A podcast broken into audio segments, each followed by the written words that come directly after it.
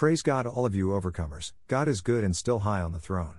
You attract His attention when you praise and worship Him early in the morning when the flesh doesn't want to do it. That is the sign of a good soldier in this battle that we are in. Put on your swaddling clothes, don your helmet and your sword, your breastplate, shoes, and girdle because we are about to win some territory for the kingdom of heaven today. Every time you get knocked down by the enemy, don't just get up, jump up.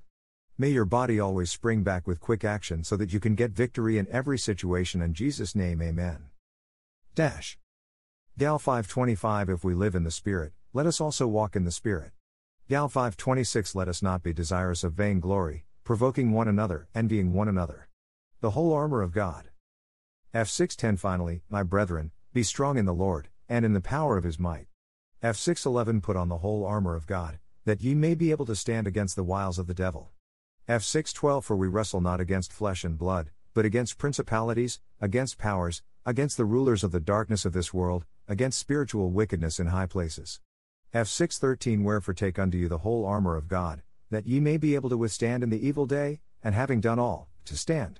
F614 Stand therefore, having your loins girt about with truth, and having on the breastplate of righteousness. F615 And your feet shod with the preparation of the gospel of peace. F616 Above all, taking the shield of faith, wherewith ye shall be able to quench all the fiery darts of the wicked. F617 And take the helmet of salvation, and the sword of the Spirit, which is the word of God. F618 Praying always with all prayer and supplication in the Spirit, and watching thereunto with all perseverance and supplication for all saints.